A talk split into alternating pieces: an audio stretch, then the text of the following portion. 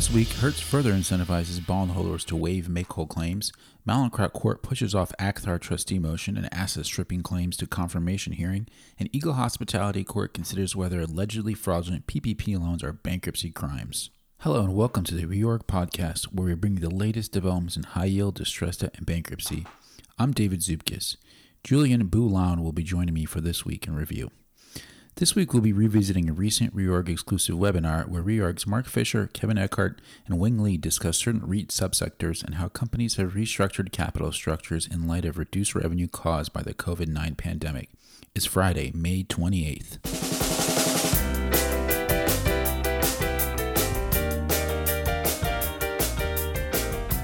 On Tuesday, the Hertz announced changes to the rights offering procedures that would incentivize unsecured bondholders to exercise subscription rights prior to confirmation.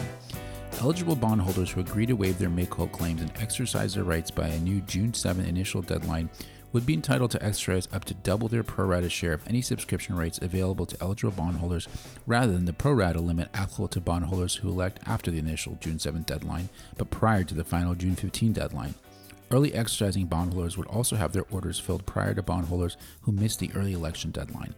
The pre confirmation June 7 early election deadline is important because an election to participate in the rights offering requires a bondholder to irrevocably waive potential make whole and post petition interest claims.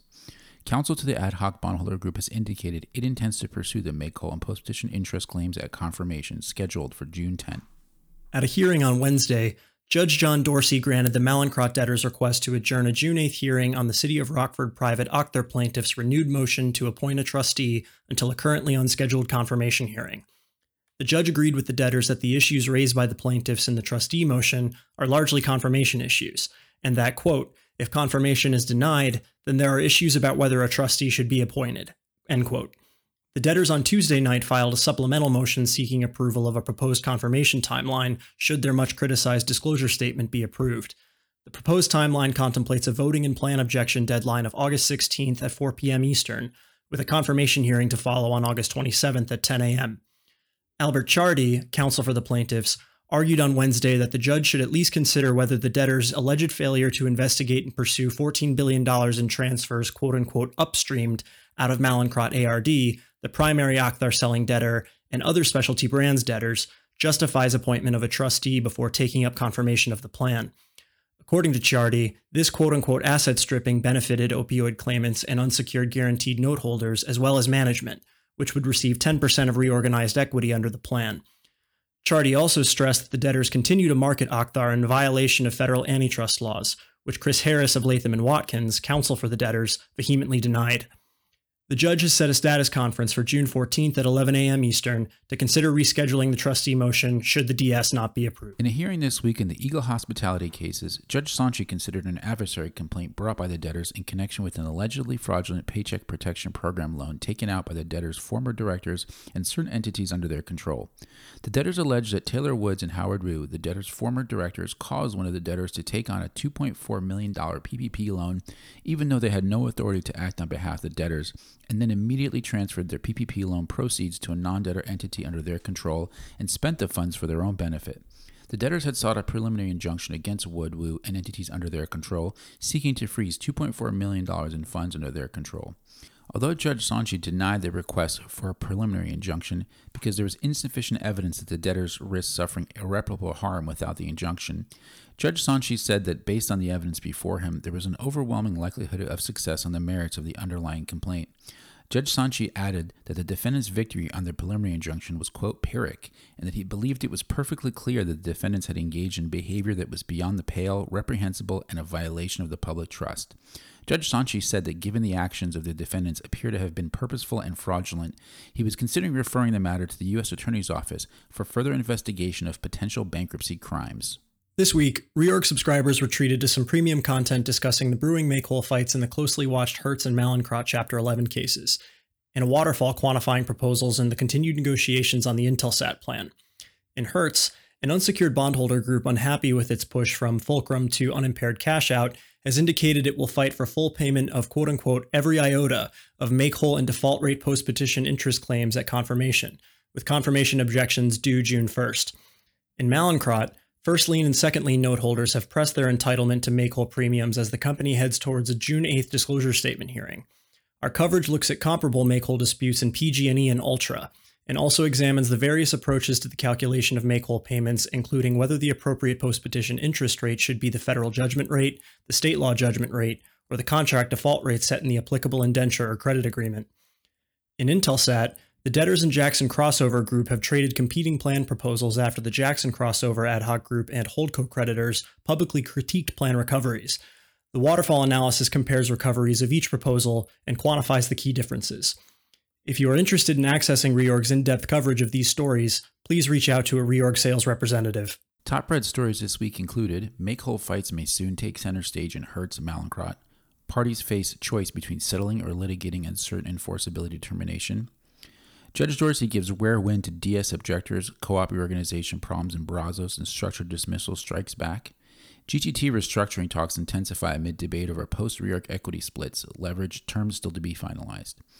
Carlson travel bondholders split into two groups. Creditors consider options. And now here's Jim from Houston with the week ahead. Well, good morning, folks. Hope you enjoy the long weekend, and you'll be pleased to know that the plane ain't going to be full when you return. Some of the highlights include Mariah del Norte Wind Farm here in Texas and Citigroup Energy have a preliminary injunction evidentiary hearing on Tuesday, June the 1st. Hovnanian the Home Builder has earnings on Wednesday, June the 3rd, and there is also a status conference in Hertz.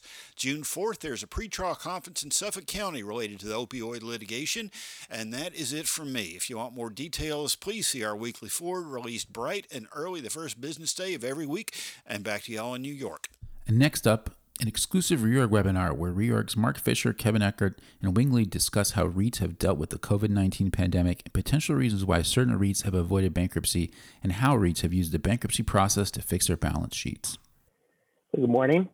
My name is Mark Fisher. Uh, today we'll discuss REITs, Real Estate Investment Trusts. The topic is REIT options, discussing out of court solutions versus Chapter 11 restructuring.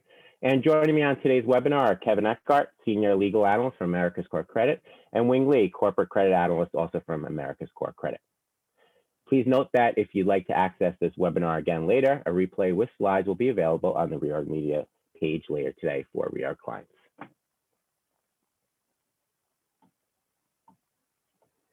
So here's the agenda. Um, think about think of this webinar as a series of case studies across a number of REIT sectors.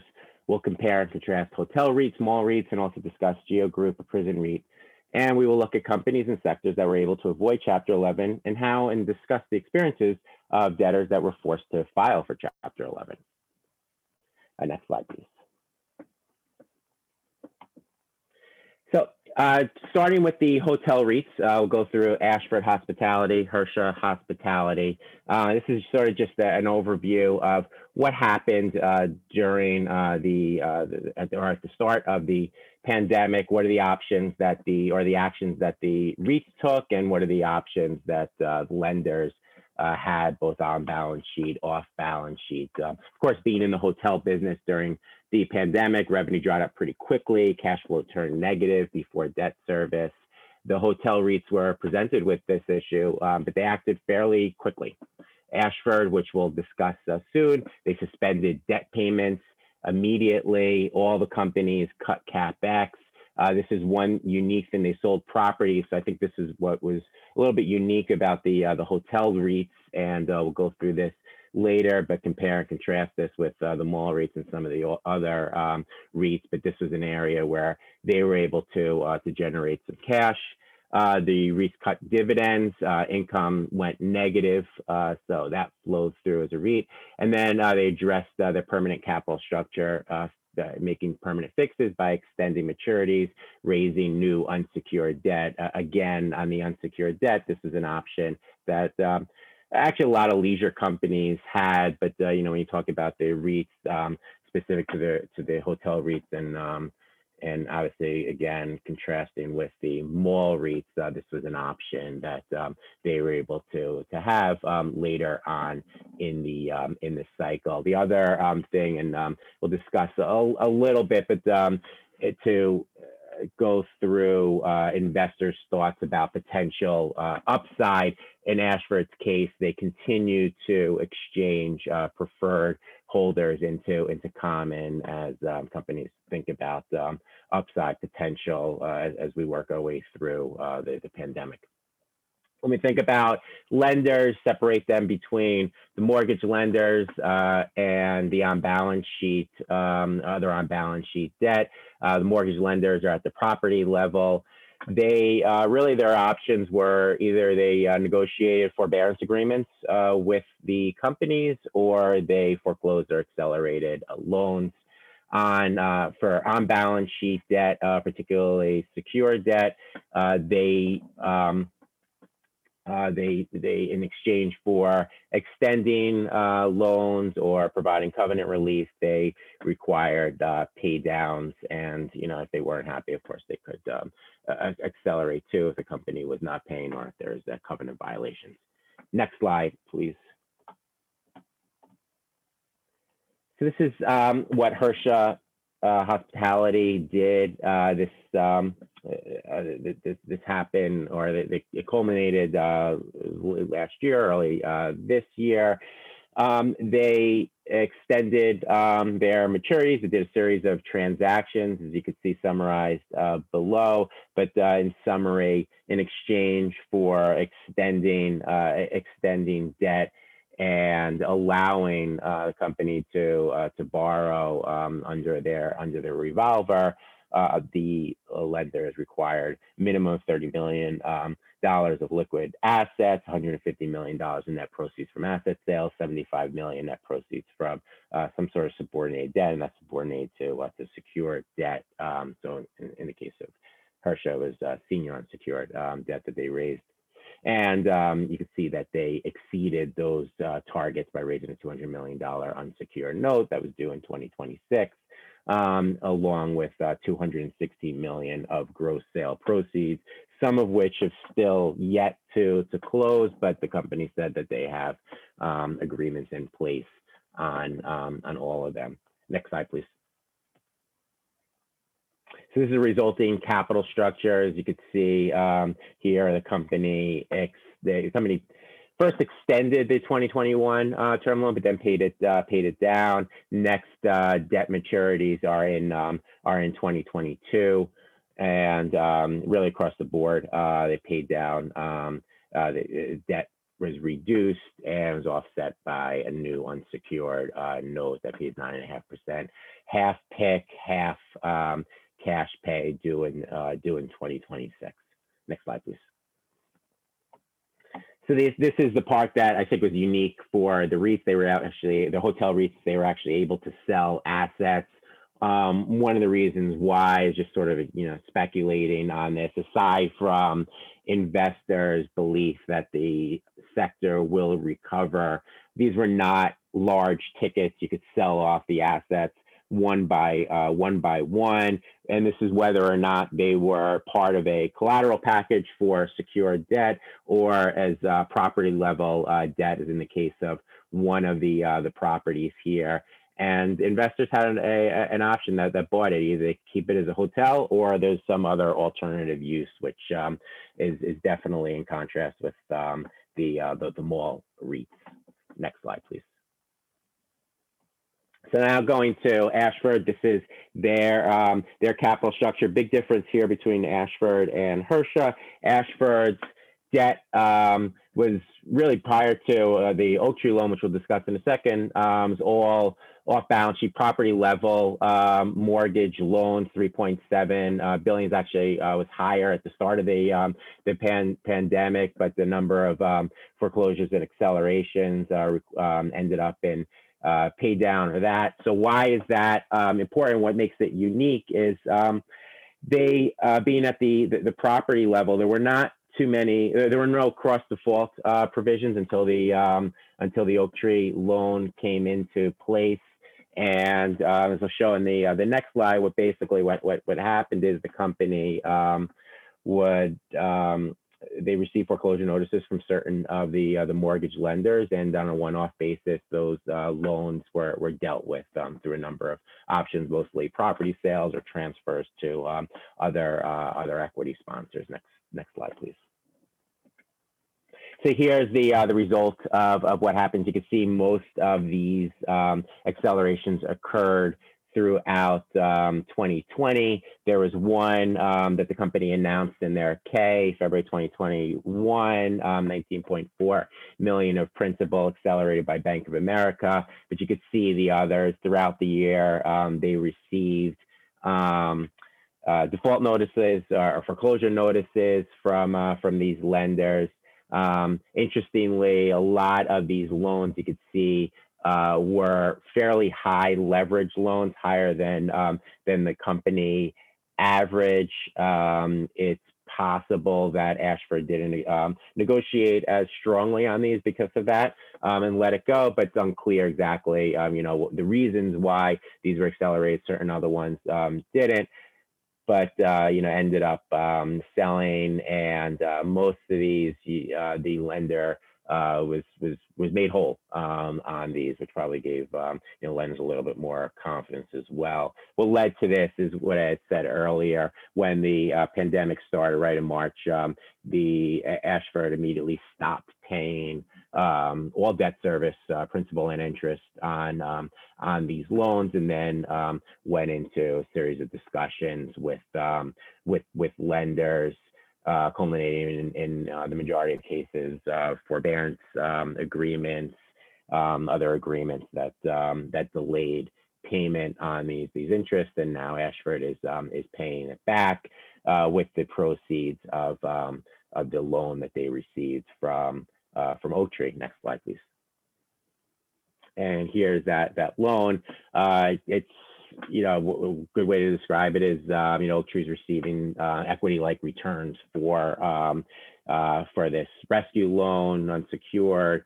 Um, delayed draw 450 million was actually upsized um, from the initial uh, announcement from um, by an additional 100 million. 16% for the first couple of years on um, on the initial draw on the initial first delayed draw tranche, uh, dropping to 14% um, thereafter. Uh, option to pick for the, uh, the, the first couple of years. And um, you know, as I, had shown on uh, the early earlier slides, liquidity for these. This is a theme actually we saw throughout um, a lot of the leisure um, related names, and this is not just the REITs. This is any leisure um, related uh, company that and, and includes the um, the cruise lines the uh, the airlines.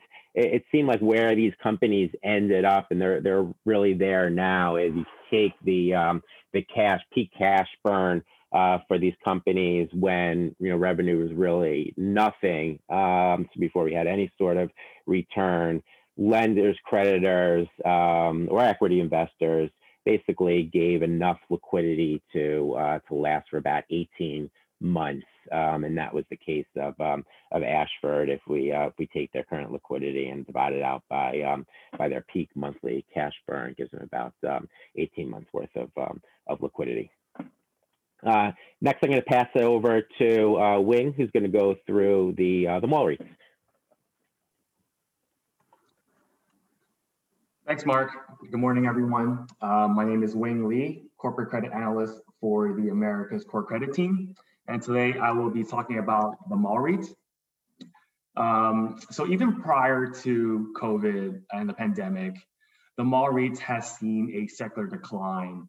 If you look to the chart on your left, uh, we have charted out pre and WPG, the two mall REITs that we cover, um, their revenue and their occupancy percentage. And as you see, even prior to 2020, from 2016 to 2019, the company has seen a decline in their revenue as well as their occupancy percentage. Um, if you look towards the chart on the right, uh, we have the, Mar- the mall REIT's free cash flow. For pre, they've been generating negative free cash flow um, since 2016, and WPG has seen a sharp decline in their free cash flow. And the way we're defining free cash flow today is just simply looking at uh, net cash from operations less capital expenditures. Uh, next slide, next slide, please. So even um, with the secular decline, the mall rates have seen some additional headwinds, um, specifically um, the impact of COVID-19, where we saw cash collection rates bottom out at the end at, in the second quarter and then recovering sequentially. Uh, for WPG, Washington Prime Group, the company collected approximately 87% of their third quarter rental income um, and 52% in of their uh, rental income in the second quarter. The company did not disclose the collection rate in the fourth quarter, nor did they have a earnings call for us or for anyone to ask um, and inquire more about their um, uh, their outcomes. For pre, um, they fared a little better. Um, in April 19th, they had a disclosure which they they disclosed that the company um, collected approximately 119 percent of their billed rent in the first quarter of 2021 112% of their fourth quarter billed rent in 2020 in 2020 and 99% of the third quarter billed rent.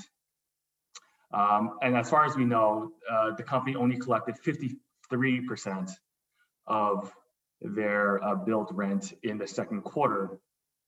Um, in addition to uh, cash collection rates the company had also seen requests for rent deferrals and rent reliefs from their tenants and this is important because this affects the timing and the probability of the collection rates of the mall REITs, which they which they need the cash to use to service debt, um, for capital expenditures, and to pay shareholders to retain their REIT status and that tax benefit that comes with the REIT status. Uh, next slide, please. Um, but unfortunately, one of the mall REITs that we cover actually commenced uh, restructuring um, for PREIT, they commenced an out-of-court restructuring November of 2020.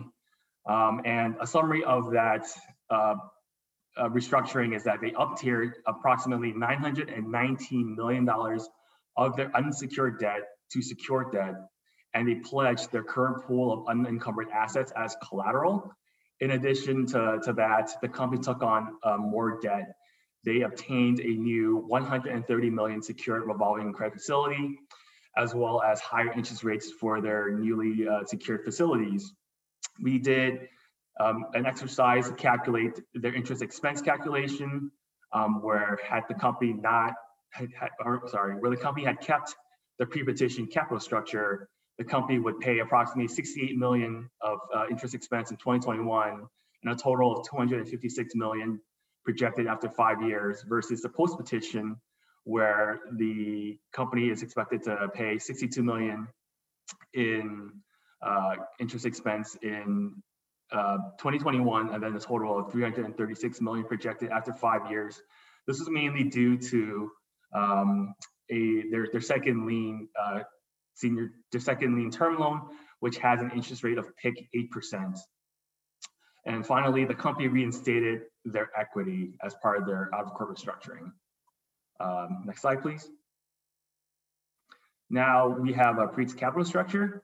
So as you know, as you can see from the pre-petition to the post-petition to the end of the fourth quarter of 2020, the net debt for PREIT hasn't changed at all.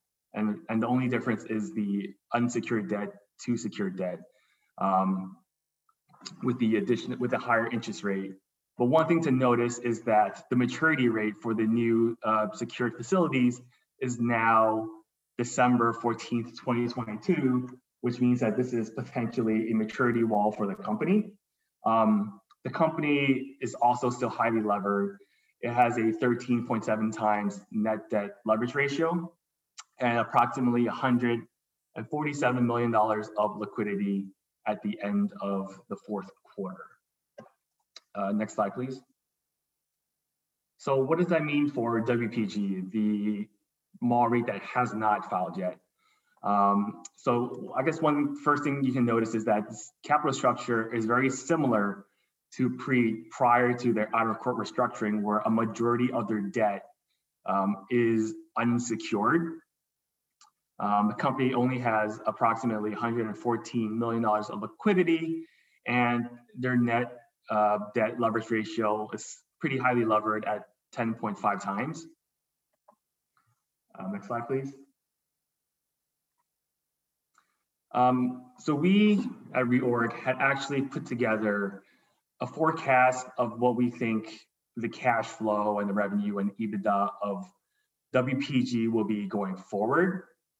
And this is under the assumption that the company will not renew their uh, unsecured revolving credit facility at the end of 2021 and that operations um, and revenue will return to pre-COVID normal levels toward mid 2021.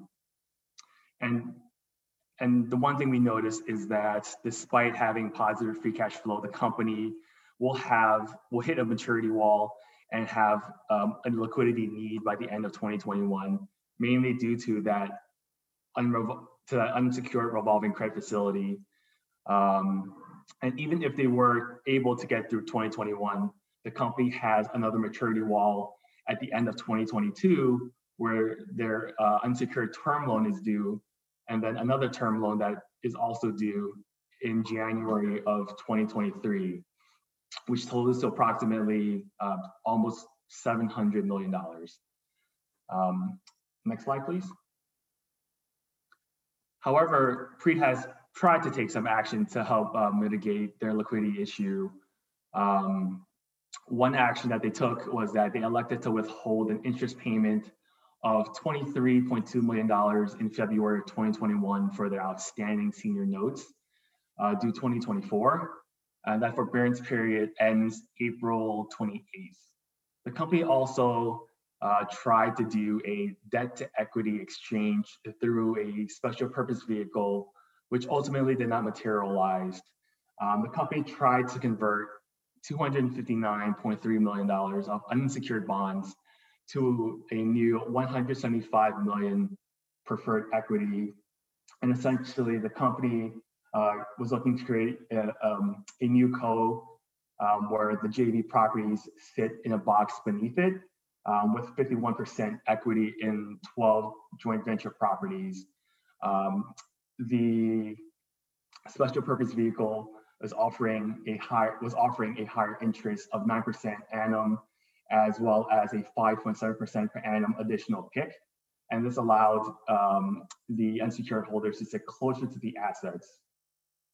Um, we also put together um, an analysis of the 12 unsecured, uh, sorry, the, the 12 uh, JV properties, where we saw that the net leverage was 8.7 times, which is much lower than where the uh, current 2024 note holders sit, um, where they have a net leverage of 10.7. Um, and the company also, they did a property sale where they sold Westminster Hall for approximately $160 million back in uh, late 2020. Uh, next slide, please. So what are some of the options for WPG moving forward? The first thing that we know is that in their 2020 10K, WPG disclosed that, quote, the restructuring may need to be implemented pursuant to a plan of re- reorganization to be filed in cases commenced under Chapter 11 of the United States Bankruptcy Code. So the company has already disclosed that uh, restructuring is is as possible is a possibility, high possibility in the horizon.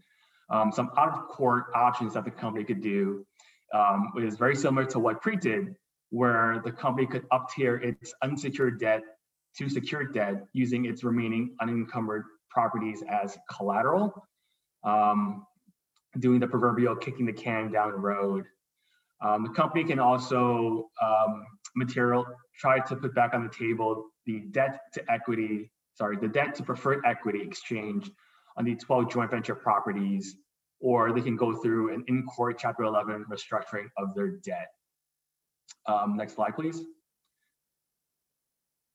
Finally, um, we a, a company that reorg covers the, the Geo Group announced that it would recover it would reconsider its REIT status. This is something that we thought we would include because this was an option that one of the the prison REITs was considering. Um, and this could possibly be something that PRE and WPG could initiate on um, given you know circumstances. Um, but the comp- but the Geo Group paid out approximately 260 million um, as dividends to shareholders in 2020, 233 million in 2019, and approximately 230 in 2020. Um, and what comes with the REIT status is that there is a special tax treatment um, that these companies have. But if they give it up, they would have to, um, they would no longer be uh, under the protection of this special corporate tax law. Um, now I'll turn it over to Kevin. Yeah, as a child of the 90s, it's hard for me to hear the words mall REITs and not think of mall rats. I'll try not to make that mistake while I go through um, this discussion of Chapter 11 cases and near Chapter 11 cases involving these REITs. Um, historically, Chapter 11 has not been utilized by many REITs in the sort of mainstream mall, hotel, um, commercial property arena. Um, there have been just a couple. General Growth was really the first one of the sort of modern non dead ball era of bankruptcy. Um, but we are seeing more and more of these companies go in. And the, and the idea of what we're going to discuss today is why they would do that and why they would try um, to stay out. Um, and, the, and the key thing to keep in mind for these REITs in terms of Chapter 11 or out of court as their decision for restructuring is the problem of consent. Um, the out of court deals that are proposed often require unrealistic levels of creditor, shareholder, and counterparty consent. Um, these this is because these companies have very complex organizational and capital structures that make agreeing on valuations, uh, consent and renegotiation difficult. They often have debt at the entity level, and we'll talk about uh, CBL shortly, where that was a serious problem, in addition to property level debt. Um, and that creates cross default problems, that creates negotiating problems. And, and this issue is very different. We'll just note here for hotels and malls, because as Mark pointed out, the hotels generally have their financing off balance sheet um, and the malls, that's a little more of a troublesome issue. They often do have balance sheet debt, and in CBL's case, secure debt that creates a serious problem um, for reaching a consensual deal. Um, these entities also will have unique collateral pools that sort of goes toward what I what I mentioned on entity and property level, but also on a on a uh, property and entity level basis. For example, CBL had secured lenders that had liens on 23 of its malls um, and and it had over 100 total properties so that unique collateral pool creates challenges for valuation and also challenges for consent and, and putting together a deal there are often related party transactions involved uh, in REIT deals. There are management agreements, um, often with insiders or related parties. There are complex lease and sublease structures. And then there are management agreements, especially in the hotel arena, uh, held by the flag brand of the hotel that have to be dealt with. So this this is also a difficult um, situation, as as we'll talk about. In addition, for REITs, equity treatment is important. Um, REITs exist because they provide access uh, to equity markets for real estate investments through providing tax benefits. Um, REITs were created for the tax benefit. That's why they exist. That's how they draw money. And the, the sponsors, creators, managers of these REITs want to have continuing access to that pool of capital that's looking for tax friendly investments.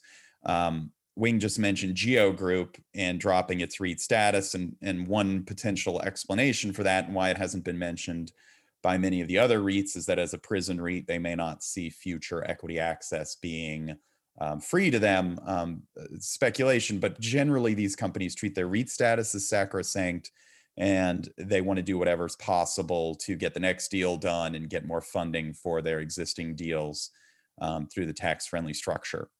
The, the big problem is that the extend and pretend out of court model from the last probably 15 to 20 years in real estate cases where companies just sort of kick the can down the road does not address structural problems and especially in the mall context um, a secular business decline um, and and the malls have a worse structural problems and a worse business decline but as we've seen have a harder time shedding expensive assets than the hotel REITs and thus it's it's a double problem for them. It's a bigger issue and and more difficult to deal with. The key to chapter 11 is that it allows you in many different contexts large scale litigation um, environmental claims and uh, in complex capital structure cases it allows you to sort of generate consent and force parties that do not consent to go along with the deal. And and generally parties will try to do an out of court deal and then they'll go to chapter 11 if they can't get consent and we'll see what happens then. Next slide please. Uh, the the pre chapter 11 will present is just an illustration of the difficulties of of out of court restructuring for these entities um, PREIT had a fairly a fairly straightforward pre-pack structure um, with a pre-petition solicitation and consent. As as Wing detailed, the essential element of this was an up tier of unsecured debt to secured debt, and they did not have a sizable uh, secured debt body at the at the parent level. So this seemed like a simple transaction. Um, the property level debt would be reinstated, and even the equity be, would be reinstated. So it was a very clean situation. But the problem was one holdout lender, SVP, acquired a 5% interest to extract out of court hostage value. Uh, basically, they bought that interest knowing that they could block an out of court restructuring, although they could not block a Chapter 11 restructuring because of the cram down structure and the consent required. So they basically acquired an interest to see exactly how much the debtors wanted to stay out of bankruptcy and how much they'd be willing to give the lenders uh, in order to do so. They were basically seeking 100% of reorg equity for the for the unsecured lenders.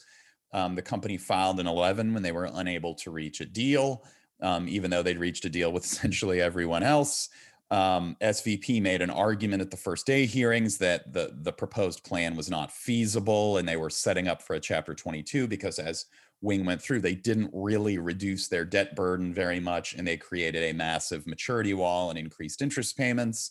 Um, and eventually, SVP reached a settlement with the debtors whereby the the new secured loans would have extensive and very specific financial covenants. And again, that reflects SVP's diminished negotiating leverage in Chapter 11, where consent is less of an issue. And it also illustrates the difficulties for these companies in trying to get an out of court deal done without Chapter 11's mechanisms for imposing non consensual deals on holdouts. Next slide, please. Okay, well, let's talk about CBL next. And CBL is the big contested chapter 11 that we've had in the REIT space so far. CBL was an a, a, slightly unusual situation again compared to, to Washington Prime and PREIT because it had sizable secured debt at the parent level, at the above the property level, and, and it was limited to 23 properties. And in the end, it was that parent debt that made an out of court restructuring impossible and ended up making even a chapter 11 restructuring extraordinarily difficult um, so just walking through the facts because they they are quite interesting. And if you have a chance to read about this case, there was a trial on the lender claims for three or four days, and they they did discuss a lot of this, and it's a good view into how these uh, restructuring negotiations work for these entities and how secured lenders approach them. In March 2020, CBL took a 280 million defensive revolver draw. Um, Wells Fargo is the agent on that that loan and the term loan um, that caused a potential liquidity covenant breach. They had a 100 million um, cash uh, cash stash limit. Um, they took out 280 million and they needed to spend 180 million of that down to beat the covenant and were only able to get down to 26 million by buying uh, long-term treasuries which would not be cash equivalents under the loan agreements um, Wells Fargo went along with that, thinking that they were going to get down to 100 million. In April, uh, the majority of their properties were closed due to COVID 19. Tenants were not paying rent or expenses. They actually said they collected 27% of their cash rent for that month. Companies, retailers were filing for Chapter 11 and rejecting leases. um, the company summarized there was a significant deterioration in revenue. In May, Wells Fargo found out that the liquidity covenant had apparently not been complied with in late March, um, refused to waive the default when asked by the company in order for the company to avoid disclosing a potential default in its SEC filings. Um, and while and Wells Fargo uh, sent out a bunch of default notices. In June, the company skipped interest payments on its unsecured notes. The note holders retained Weil, and the holders organized for balance sheet discussions.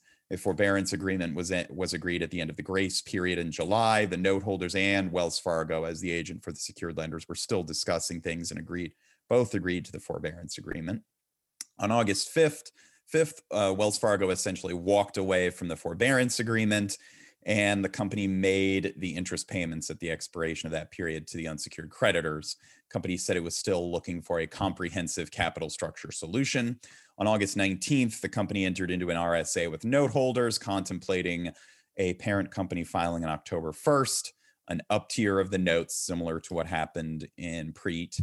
Um, preferred common equity recoveries, so reorganized equity for the current holders to placate them, um, a placeholder treatment for the secured loans.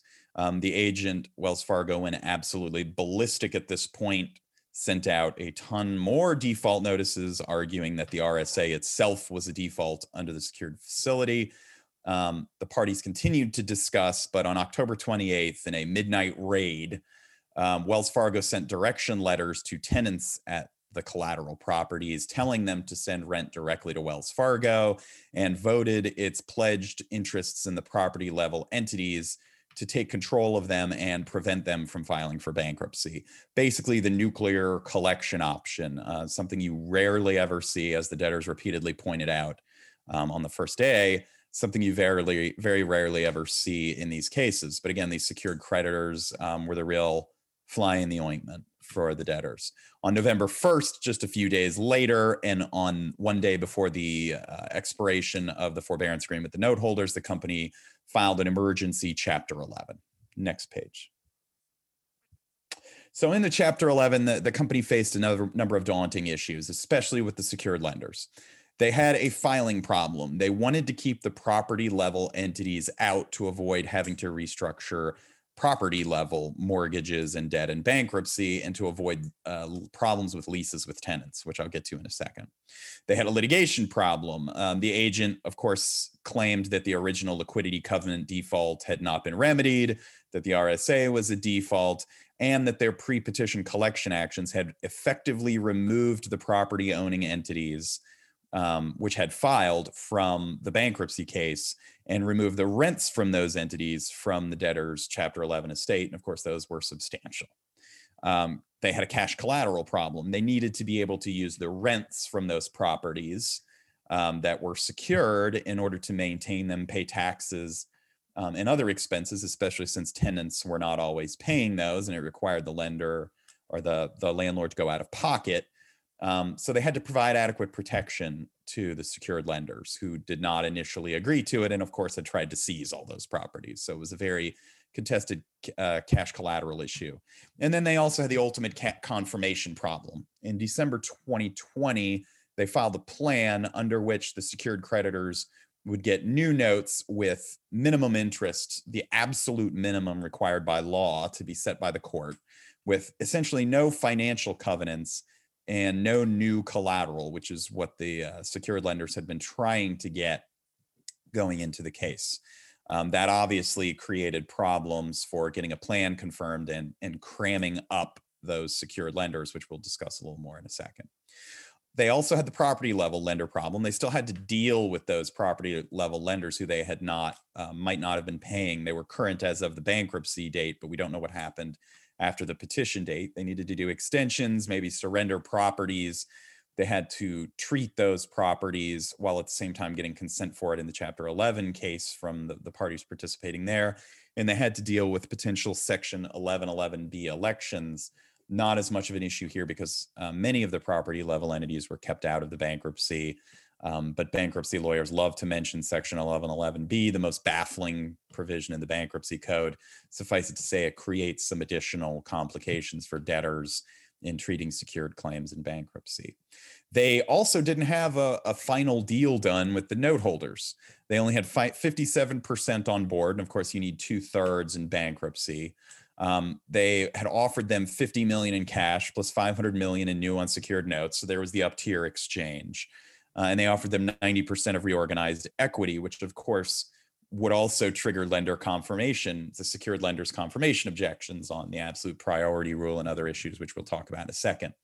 Um, here, I'll just make a note that in um, in out of court deals, one of the other problems that debtors face is the TOUSA problem, where you have fraudulent transfer exposure when you grant new collateral on existing loans. So when you up tier unsecured loans to secured and secure them with liens on special purpose entities that own one property that may have previously been unencumbered or encumbered only by mortgages, the creditors at those properties um, may challenge the transaction and try to eliminate um, the granting of liens on the property level entities that benefit creditors of the parent company.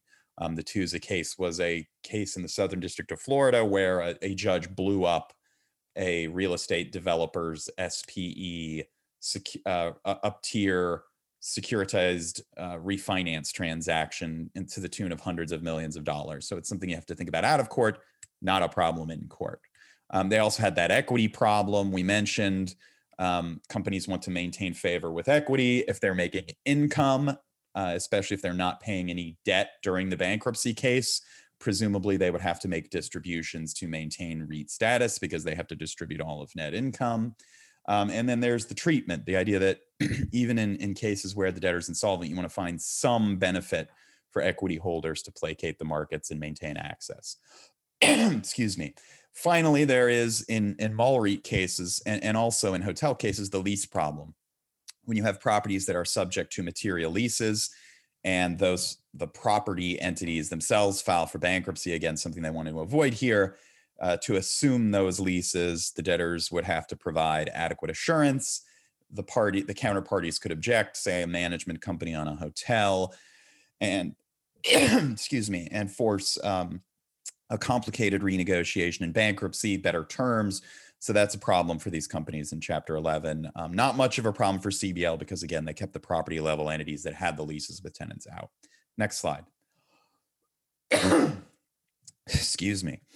Um, so in CBL, the, the positions basically broke down between the debtors and the secured lenders. The debtor said there was no default under the, the secured facility the collateral properties and rent stayed in the estate because the pre-petition collection efforts were pursued without a default and were not valid. They argued that the lenders were unsecured, which triggered a potential property valuation fight, but nevertheless that they had sufficient adequate protection for cash collateral use. Um, the, the adequate protection they proposed was that they were maintaining the properties and that the properties would uh, inevitably increase value when malls were able to reopen. So kind of a, a, a contradictory position, but one that is is commonly taken with adverse secured lenders. They argue that the lenders would only be entitled to non-default interest rates at the court-imposed rate in a cram-up situation. Um, again, that ties back into the valuation issue. If the the lenders are undersecured, they can receive they only are entitled to receive the value of their secured claim so if you write down the secured claim they get less in interest they get less other goodies um, they argued that the property level lenders and those leases would be unaffected, that there was value given for the note holder up tier in the form of an $800 million debt reduction, um, and that there was no income, so no REIT distributions needed to be made. The equity uh, the equity recovery that they offered in the December 2020 plan was essentially a tip. The secured lender's position was that there was a default, the properties and rents were not property of the estate and therefore could not be used as part of the reorganization. And again, those were important properties and that was a substantial chunk of income. That the property values were falling because malls and were not adequately protected.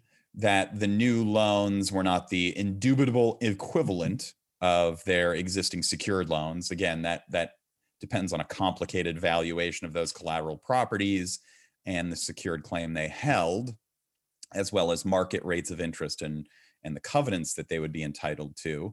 And they argued that there was too much value given for note holders or anything for equity because of the absolute priority rule. In other words, that if they weren't if they were going to be impaired, their secured claim was going to be impaired, that the unsecureds should not receive anything, the equity should not receive anything. Uh, they also could have been anticipated to make arguments of confirmation on feasibility and good faith, similar to the SVP argument, although not in uh, PREIT, although not quite as compelling because there was a substantial debt reduction proposed in CBL. Next slide. So here's how it came out, and here, here's what we've been building to and talking about this case is how Chapter 11 allows a company to uh, force consent or at least force um, a more even negotiation um, than the out of court situation, but also comes with costs. Chapter 11 allowed the debtors to resolve their secured lender problems through forcing an agreement on cash collateral and an immediate temporary restraining order, barring the secured lenders from taking any further collection efforts. Um, secured lenders are generally f- worried, and it's very rare for a court to reject even a non consensual cash collateral arrangement. So, by pushing that, the debtors um, were able to use to convince the secured lenders to use collateral um, that outside of bankruptcy they they may not have been able to. The debtors forced a quick trial and litigation on the default claims and on the property of the state issue with the collateral properties um, through the bankruptcy case that would have been much faster than a district court trial outside of bankruptcy. Um, Judge Jones eventually uh, directed the parties to mediation and made comments at litigation regarding the secured lender's position on default that eventually convinced them to, to put a halt to the trial, go mediate, and they reached a settlement and plan compromise. Um, it, it, was that the secured lenders would receive new secured loans um, similar to the debtor's proposal, but they would also receive market rates of interest and not court set rates of interest. They would receive limited covenants limited additional collateral and they'd get an immediate 100 million cash payment out of court this would have been very difficult to achieve though not impossible it would have required the debtors to engage in costly litigation with the secured lenders um, it, during which time they might not have had access to the rents or the the products of the collateral properties that had been purportedly seized. Um, and it would have been difficult to use the bankruptcy judges uh, leverage and deal making authority to uh, to get a deal done like this with those secured lenders. In terms of property level problems, we the debtors say they are currently working out deals with their property level lenders. They have expressed optimism that they will be done with that process by the time it's planned by the time the plan is ready to go effective. This was not a huge issue for them. There's a reason they didn't file the property level cases and that is because it's fairly easy to get a property level deal done um, outside of court because you don't have the consent problems. You have just a mortgage or a mortgagee, excuse me, and it's a, a much simpler process. The note holder RSA problem, they ended up garnering 69% support by offering 474 million in up-tiered secured notes, 78% of equity, and 80 million in cash. Um, like I said, this would have also been difficult to get done out of court the 69% support may not have been enough, um, depending on the indentures and the application of the Trust Indenture Act and other arguments that may get made outside of bankruptcy by holdout creditors. Some creditors may have walked in and bought debt just to nix that. Um, so there also would have been that TOUSA problem I mentioned, where if they did an up tier exchange, unsecured for secured, new liens on SPEs holding properties in exchange for loans made to the parent, they would have had potential fraudulent transfer to the exposure. In terms of equity problems, they agreed to get with everybody to get 11% of reorg equity to preferred and common shareholders. That would have been extremely difficult to justify outside of bankruptcy. Um, but they they used the, the cudgel of bankruptcy procedures to get that to get something for equity holders. And the lease problem is not an issue because they managed through the deal with secured lenders and the note holders to keep the property level entities out. So here, this is probably a deal that because of the presence of the secured lenders and their adamant uh, and very aggressive litigation positions, it would have been very difficult to get this done out of court. It was very difficult to get it done in court. Let's move on to the next slide. So let's talk about Eagle Hospitality because I wanted to talk about um, a hotel REIT, and this is one of the few that's filed. And, and again, as Mark was talking earlier, as I stressed, hotels have an easier time of doing out of court restructurings because of the prevalence of property level debt and the willingness of lenders to take properties back uh, and confidence in future income. Um, here, Eagle Hospitality filed because their consent problem was with insiders. Um, the REIT owned hotel properties all over the world, uh, but they were effectively managed through leases by the insiders and managers of the REIT who stopped paying rent to property level lenders, uh, to property level entities, which made the entities unable to pay their lenders. They breached management agreements to run the properties and uh, and agreements with the flag hotel uh, brands to run the properties. And then they refused to surrender the properties after the debtors caused the property level entities to terminate master leases. Um, to resolve this out of court would have required extensive litigation with insiders, a long period of time during which uh, property level lenders and sometimes lessors, like the city of Long Beach, which went after the Queen Mary II, would have continued their foreclosure proceedings and, and made it very difficult to have a surviving company at the end of the of the lawsuits. The lender problem they had was tied to the lessee and insider problem, and that's that um, the lenders had liens on equity interests in the property level entities and would not consent to liens on the properties themselves to secure additional financing unless an independent manager was appointed. They didn't trust management. They saw what they were doing and they said, We will not agree to give new liens for someone to come in and give new financing to keep this thing going um, while the litigation proceeded unless an independent manager was appointed. The company tried to, in, to appoint an independent manager, but those very same shareholders voted against it uh, at a shareholder meeting, unsurprisingly. So, out of court, outside of bankruptcy, it would have been extremely difficult for them to deal with the lease problems, both through litigation and um, through further financing that would bridge the gap for the company to continue operating while that litigation came through. So they filed to secure financing to cover expenses, um, which was secured by unencumbered properties. The lenders went along with that because a new manager was appointed without shareholder consent uh, something the bankruptcy court can do that you can get done in bankruptcy court without having to get um, shareholders to vote and approve it. They then sued the insiders and again took advantage of the accelerated bankruptcy litigation timetable um, to recover properties and unravel all these complicated corporate arrangements, basically so the assets could be sold.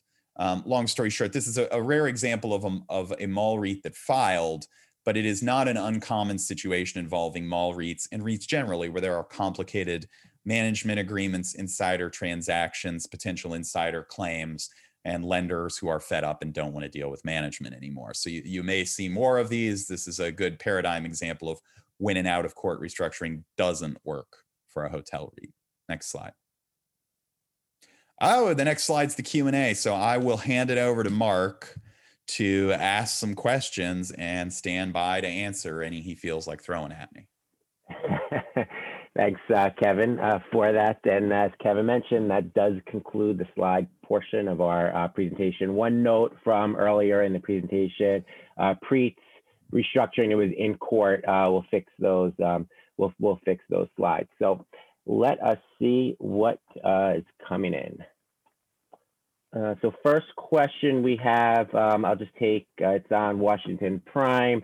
Isn't there an extension option on the revolver? Yes, uh, there is. There's, uh, they have the ability to extend for two six-month uh, periods, so takes it out a year, but um, that is contingent on there being no events of default, including breach of covenants, um, which aside from the interest payment last year, also they um, had to negotiate a waiver of, um, of, of, covenants um, that uh, that lasted for a couple of quarters. Uh, included in that um, was an adjustment to EBITDA that um, that ended and went back to the traditional definition um, by the uh, by the third quarter. Uh, so that's why we, um, we, we assume that it needs to needs to pay. Uh, next question. Wing, um, you uh, you mentioned that PREIT pledged their current pool of unencumbered assets as collateral to up-tier its unsecured debt. How much uh, an unencumbered value does Washington Prime have if it takes that route? Thanks, Mark. Um, so on a conference call, um, a the Nareit REIT conference call, the CFO for WPG stated that the company's trailing 12-month unencumbered NOI was approximately 60 million, but half of that was used to secure its credit facility modification Um, so given that half, the company has approximately 30 million of unencumbered NOI. Um, it can offer up um, if it choose if it tries to take that route. Great, thank you. Um, thank you, Wing. Uh, another question on uh, related to the hotel REITs, uh, terms of the forbearance agreements. Um, yeah, there it's uh, I guess it was wide ranging, uh, but to start the um, after Ashford decided to not pay, um, the they had mentioned that the average agreement that they were receiving was um, non-payment for about six months, and then beginning at the end of the six-month period, they have to start paying interest again, plus the accrued interest um, over an extended period. Uh, since then, they've um, they've entered into more forbearance agreements, um, including pushing out um, uh, pushing out maturities. Um, uh, on on those agreements in exchange for paying um, from what was what was due.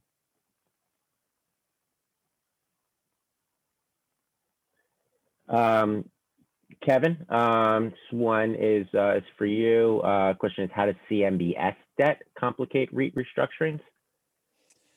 Well, it, it complicates the the consent um, the consent issue because you have um, you have very strict consent rules in most CMBS documents, but the, they're generally regularized. Um, it, it's it's just another one of those issues where how do you herd cats and how do you keep um, I'm going to completely mix a metaphor here. How do you keep the fox out of the henhouse? How do you um, organize and, and achieve the level of consent that's necessary without someone jumping in, um, buying some, in this case, securities, and mucking up the situation in in order to extract hostage value and and that's you know that that can be considerably easier to do and CMBS of course the trustees have a an intervening layer and and uh, you'd have to look at the individual um, CMBS deal but it, it it would presumably make it even more difficult for one of these companies to restructure which is maybe why we haven't seen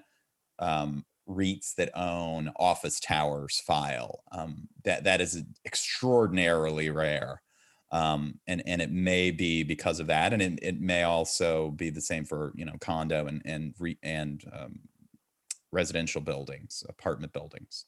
So yeah, it's it's a complicating factor, and and we may never see commercial building filings for that reason. Great. Um, there are a couple of other questions, but um, were touched on in, in prior answers about um, the uh, guarantees that um, that Washington Prime received as part of the amendment in August. Wing had touched on that that um, the partial um, guarantees um, uh, related to the, uh, the, the NOI, and then Kevin had touched on the CMBS lenders, but if and those are the, the, the only questions that we see. So if those did not answer um, those those questions, please uh, reach out to to your salesperson, and we will um, we will follow up. Um, you could also reach out to send an email to customer success at reorg.com or reach out to uh, to any of us um, directly. Uh, so that is all the time or all the questions that uh, that we have, and then in turn, all the time that we have uh, for today's uh, webinar. As a reminder, Reorg is a global provider of credit intelligence, data, and analytics for law firms, investors, and advisors. If you are already a Reorg subscriber, please send any further questions you have on this or other topics. Again, that email address is customer success at reorg.com. Remember, a replay with slides will be available on the Reorg Media page within 24 hours. A big thanks to everyone who joined us today, as well as our panelists, Kevin and Wing.